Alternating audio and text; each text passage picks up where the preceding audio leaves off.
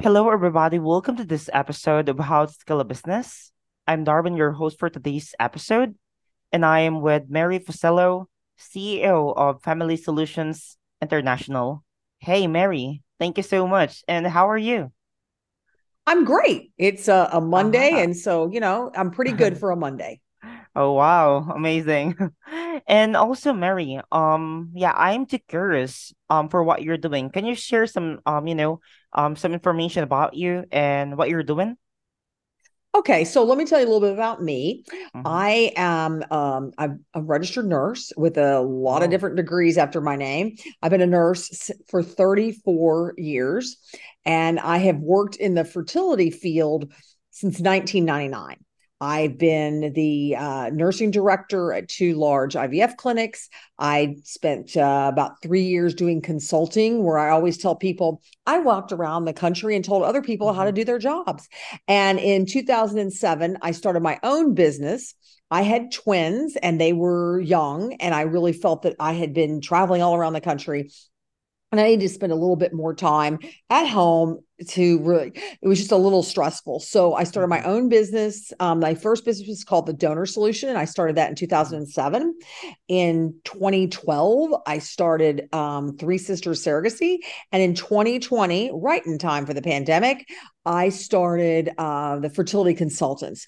They all came under the umbrella of Family Solutions International. So they're one Mm-hmm. big company, but they have three different divisions. Oh, Wow, amazing. So yeah, I guess I don't need to ask you for the first question because the first question is about the history of the business. But yeah, thank you so much for sharing that one here, Mary. So it's our honor actually to hear that. And also, how did you get been started in your industry?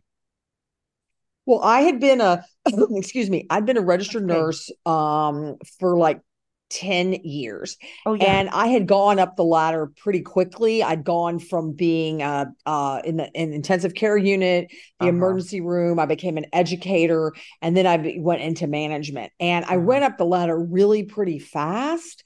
Oh. Um, and I found out that my heart really wasn't in that. I, I Mm-hmm. really wanted to affect people personally. But unfortunately, and this sounds a little bad, um, back when Uh-huh. I was a nurse in the late 80s and into the 90s, the money was in um, management. Mm-hmm. And for many years, I would always work a full time job and then it would pick up shifts at other hospitals. And management afforded me the ability not to do that. So after I had children in 1998, I was like, oh, I got to do something. I can't, you know, I have children. I this management Mm-hmm. jobs, you know, they're 10, 12 hours a Yeah. day, even though I was a director level, director of critical care at a large hospital. And I found out about an opportunity to be in management at a fertility clinic. And since I had been through fertility treatment to have my twins, I was like, oh, that sounds perfect. So that's how I got into the fertility field. And I've now been in it since 1999. So we're at 24 years. Mm-hmm. Oh wow, amazing. And Evan, I um actually Mary, I'd like to share as well that um to be honest, when I was, you know, a little kid uh, or a child, um yeah, in the past past years actually, what I plan um is to become a nurse someday. Yeah, to be honest. Exactly. Um that is what I wish and pray for to become a nurse. But, you know, um suddenly it was been changed when, you know, um I was been getting old because you know um when you do nurse there is a lot of responsibilities and also there's a lot of job. And then you work as a full time and I don't like that. Um I'd like to be a boss. Um um yeah I'll be the one who gonna manage my time and everything. So yeah I just started my own business as well. And yeah I think I am happy now for where I am. Yeah, I I I went into nursing a um uh-huh I went into nursing back when it wasn't like it is now. I think I think going into nursing now, there's many more opportunities to be yeah entrepreneurial. When I went in it, I, I was a journalist first. mm-hmm. And um, while I actually did work in journalism, it really didn't pay. And so I needed a constant paycheck. So I went to nursing school so I could have that constant paycheck. Little did I know that Mm-hmm. nursing didn't pay either. I wasn't asking to wear diamond rings and drive a Ferrari. Uh-huh. I just wanted to have enough money to pay my rent. And so Exactly. that's how I in that. So the, the moral of the story is I ended up getting to do kind of my own thing. And, and when I started my business in 2007, I did that so that I would have the freedom to go to Yeah. my children's events so that I could go to see them play soccer and I could go to the school play.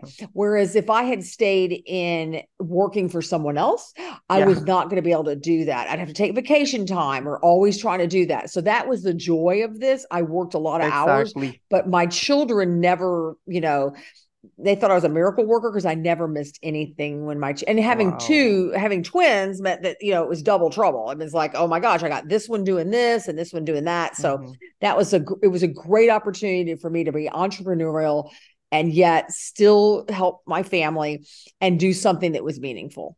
Wow, amazing. And yeah, that is the good thing.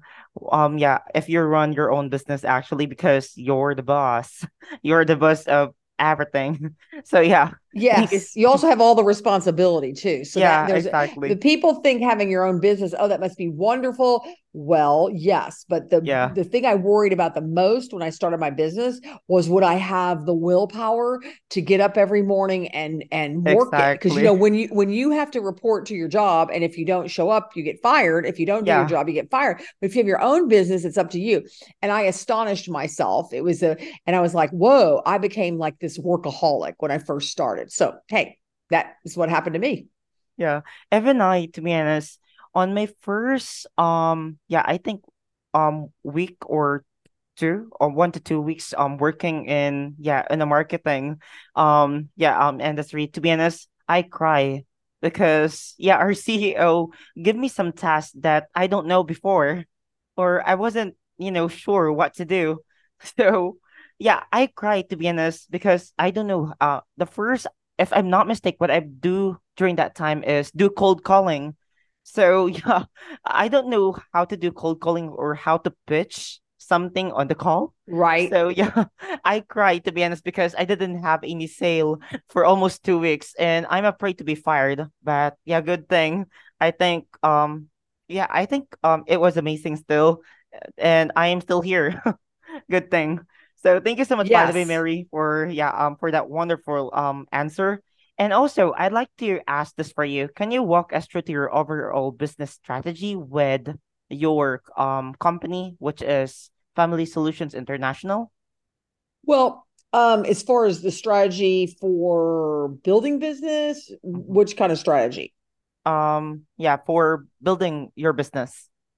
Well, the, my business has morphed over the last 16 years. We've been in business for going on 16 and a half years. So originally, my business started out the first division. It was very much uh, I got all of my referrals, all of my leads from IVF clinics. So Mhm. that's who I marketed to. So I started out very small in Houston only. While, while Houston's the fourth largest city, um, you know, I was what I was selling was was egg donors and you know that's what so i had to amass uh, a portfolio of of potential egg donors and then as i grew i moved into dallas austin and then i went nationwide but i remember it was person to person like i had to have somebody at an ivf clinic and since i had been in the field for so long i knew a lot of people and that was fortunate for me but i still had a great i was not a natural salesperson so it was very Mhm. hard for me to cold call. I couldn't Yeah. just show up at an IVF clinic I'd never been to. And and so I what I realized early on was that was not a strength of mine. If I could get in front of you, then I could sell to you. But getting in front of you was my weakness. So I Mm. hired people that didn't have that, that had no fear, that could cold call, that could get me in appointments, that could do that as the business grew and as the world changed and the internet became such a huge part of Mhm. of everyone's lives then it became that people not only came to me for our services through their IVF clinic but they also found me on the internet so at that point in time then having an extremely robust very entertaining and also very educational Mhm. website became the goal so we were constantly tweaking the website. And I would say now, as much as we keep relationships very um, good with our clinics, the staff changes so much like it didn't do in the past. So the mm-hmm. staff at these clinics changes constantly. So it's not like you have your champion at one clinic who always sends you referrals. So that's kind of the difference. I'd say 25% of our referrals come from IVF clinics that we've done traditionally, you know, like maybe there's 40 or mm-hmm. 50 that refer to us all the time. The rest comes from the internet. Mm, amazing. And also, yeah. um, for a lot of years, how many people do you have on your team now? Um, well, when I first started, it was me and me and me. That was it. Okay. And then I oh. hired, I yeah, I was me, me, me.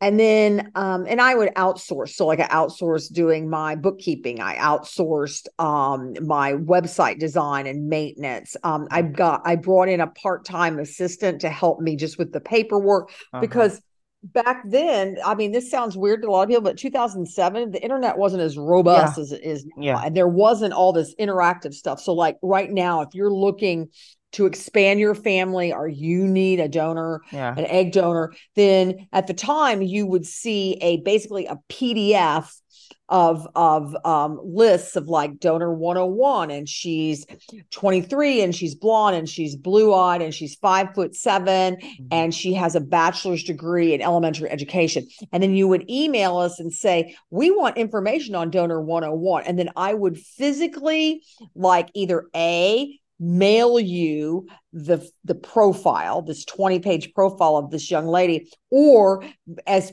as PDFs came along I know this sounds really weird but we didn't have PDFs back in the day a PDF I would email that to you as time went on I'd say for the last 10 years we've had a database where you register and there's a database and it's all on the internet. So that was a huge shift for us mm-hmm. to go from that one-on-one thing. Now we get you know five six ten people a day are registering to look at you know different aspects of our business. And and so it's become very internet intense. Wow amazing. So yeah um there is yeah an amazing story actually. So thank you so much for that one um mary.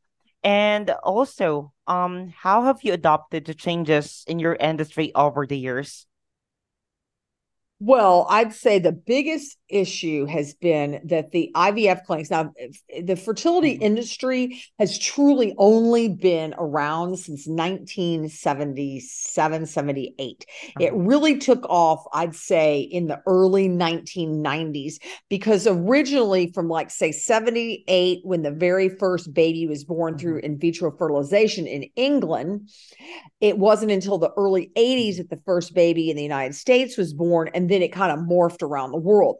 So by 1990, IVF was no longer experimental and kept only at university settings. It now was becoming private practices. So these doctors would train at a university setting and then they would mm-hmm. leave and start up their own business. So you would have Dr. A, Dr. B, Dr. C, uh-huh. Dr. D, and they each had their own practice, their yeah. own lab, their own operating room, their own teams. And so you had a relationship with them. But I would say in the last five years, what's really changed is they've all consolidated and private equity has come in and put together, rolled up a lot of clinics. So A, B, and C are now all one clinic. And and poor Dr. D is over here and they're on their own. So A, B, and C have all this cash flow to kind of influence the market. So they've raised prices. Um, they've they've made it they've made it something that's a little harder to get to in my opinion. And mm-hmm. so i'm not a huge fan of what's happened in the fertility marketplace. It i don't believe having been in it for 25 years that it does create greater access for patients. I think it's it, it's it's made more money for certain people but it hasn't created better access I don't yeah. know if that's a, a, good enough answer, but it makes me sad that that's what happened. Exactly. So um, it's become very, very corporate. And I think that the poor patients really feel like they're just another number. They don't have that one on one um, relationship with their doctor as they're going through this Yeah. what can be a very traumatic event having a child and re- and reproduction are a life goal for many many many people and having it commoditized and be like well unless you can afford $25000 you're not going to get through the gate to the gatekeeper so that's kind of how i feel about it Exactly. And I totally agree for that one, Mary. And yeah, um, it's just so sad. But yeah, um, this is, you know, how the word works. And yeah, um, it's just so sad that, you know, um, that's the reality. But yeah, thank you so much, um, again, Mary, for that one. And also, um, I'd like to ask, um, about challenges and obstacles. So can you talk about any challenges or obstacles that you've been faced in your business? and how did you overcome them? Well, I will tell you the biggest challenge, and I always say this to people that are Mhm. looking to start businesses. I went into it. Now it's a different era. When you've been around for 16, almost 17 years, you know, you have it's it, things have changed. But I felt that I needed a bigger presence and a bigger footprint. And now we have a lot more amenities, i.e., small businesses can go to a co-working space. They can do a just an executive office suite. Back when I started, they didn't really have that. I ended up having to, I went in with a physician at first, and then I moved to my own office, but I had all this office space when that I was paying huge rent on. And as time went by and I less people wanted to come see me in person, I needed less and less and less space. So now my overhead for office, phone, all that kind of stuff is less than it was 16 years ago. Which is kind of a, a weird phenomenon. And so when I talk about starting businesses, I'm like, look now there's so much resources. You can you can go have an office and you can have an address and you can actually have a place to meet clients if you need to that is not your basement or your little study or your bedroom.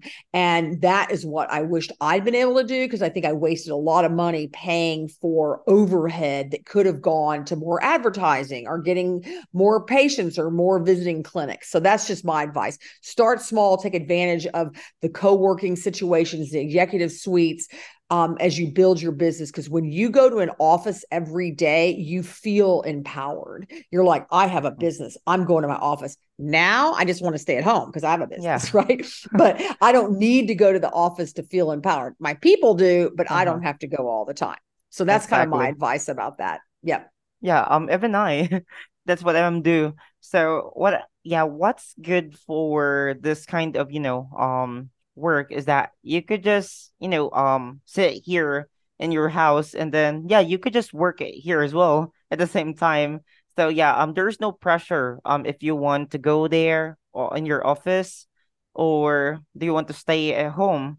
So yeah, um, that is Well, we go to work on wednesday So everybody that is, and uh, I have people that work in other uh-huh, places. Okay. So I have people that work in, I have somebody that works um, in Mexico that, uh-huh, um, and so she works from home in Mexico. I have somebody that works in another state and she mm. works from home. But the people that work in Houston, they come to the office on Ah, Wednesday. So we all are together on Wednesdays and we have a weekly Zoom call on Mm-hmm. Mondays for everybody. Um, and then on Wednesdays, we're all together, uh, the people in Houston. I would like, um, I, I, I- you know, my rent is so small because of the pandemic and the fact that the office space Mm-hmm. is so cheap. It's a good time for people that are kind of going, do I really want to do this? So I'm in a, a co-working space, but we have a large office, but we have the amenities of a a regular office. So people come in and there's a receptionist and we have conference Mm-hmm. rooms and we have a kitchen and so and we get to know other Wow. people and so we have all the amenities and I'm not paying the overhead I would if I was a solo person in an office building and that kind of thing. So Yeah. I'm a big believer in that. Go to co-working spaces, even if you're just renting a desk for um, you know, uh, a month to month, you have a business address and you have somebody that gives you a sense of purpose. I'm going here, I'm going to my office. I, you Mhm. know, I'm a grown up, I have a business. Yeah, amazing. But that is amazing to be honest, Mary, because you know what I like, um, yeah, on my office is that we have our own kitchen as well. Because you know, um, to be honest, um, part of the office that I like is the kitchen because I love, you know, um, um sitting there um you know um reheating something and then drinking right? coffee yeah talking with my coworker so yeah um when I work um in a BPO company to be honest I am working with a BPO company before. Uh, what I like in the office is the kitchen part because there is a lot of people sitting there and then yeah I enjoying chit chat chit chat with them. So yeah. So thank you so Yeah, much. so it's I get I I love that, and then the the what I tell the place where we uh-huh. have our um, office is what I like the best is that there's no office politics because all the people we meet it's so we get the benefit of working in like a large office because there's maybe 25 different companies in this huge co-working space on the 12th floor of this downtown office building but we we don't have any office politics with them you know it's not like oh so and so said this no they're just our buddies that we eat lunch with and we have happy hour twice a Mhm. week and so it's it's like it's really cool you get the best Uh-huh. of both worlds All right. So amazing. And also, Mary, um, I'd like to ask this for you because this is too important because some of the listener there I'm waiting for this question. So yeah, as okay yeah, as the CEO for yeah, for your business, can you speak to any matrix or KPI you use to measure the success of your business? money Yeah. yeah i mean to me my success is rated on money and one of the things i want to Yeah. explain is um, okay so the fertility like i said the fertility field has gotten to the point where it's very expensive i as a nurse have felt like Uh-huh. You know, I really wanted to provide a good service to people. Um, my heart is in making sure that people get the care they need. Yeah. So, for many, many, many years, my pricing compared to my peers was in the bottom third of pricing. And we always had a lot, a lot of clients, but it was very hard for me to A, pay myself what I thought I Mhm. deserved, and B, to, to do the advertising I needed, to do the marketing I needed, um, make sure that I always, you know, my people came first. I probably needed an administrative assistant way before I ever hired one, but I would, you know, and I would work 60 hours a week. So after the pandemic, when everyone started raising their rates and the people came out in droves, I think the pandemic drove a lot of people to say, I really, what matters in the end is I want a family. So our business boomed. I raised my rates. I raised my rates to the point Uh-huh. where I'm now in the, and probably the middle to the top third of pricing. Didn't change anything. We still probably have the same amount of clients, maybe a 10% increase, Mm-hmm. But our revenue went way up. And so what happened is I'm able to now advertise more. We're still reasonably priced. We offer a great product, but I think I kept my pricing way too low. And I, I see it. We're able to really offer better services, better everything because, Mm-hmm. you know, it's it's like we went from being like the dollar store, which I don't know if you guys have that, but the Mm-hmm. dollar store to being like more like Neiman Marcus. So we offer a better, we better offer a better product. And that's one thing I wish I had done years earlier has raised my pricing a little bit in order to offer better Yeah. services to my clients. Yeah, exactly. Yeah, money is too important in the business because you know that is yeah um the sources of everything to be honest. So without money, and then we're nothing as well. yeah, as a business owner. But yeah, thank you so much, Mary. And also, this um we're already been in the last question already, and this is too important because we would like to uh, um add this to the podcast title. So yeah, for the last question, if anybody wants to connect or anyone there thinking about working with you, Mary, or partnering with you, maybe, um, where's the best place they can go, or what is the best way to do that?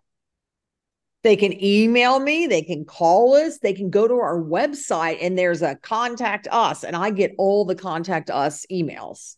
All right. So yeah, take note of that one, guys. And yeah, uh, I'm gonna make sure that that will be added on the podcast title. And thank you so much. And yeah, another pure blue code gold we acquired today from a guest. And so it's really a pleasure for having you here, Mary. So before this interview will be end, do you want to thank someone there or do you want to say something?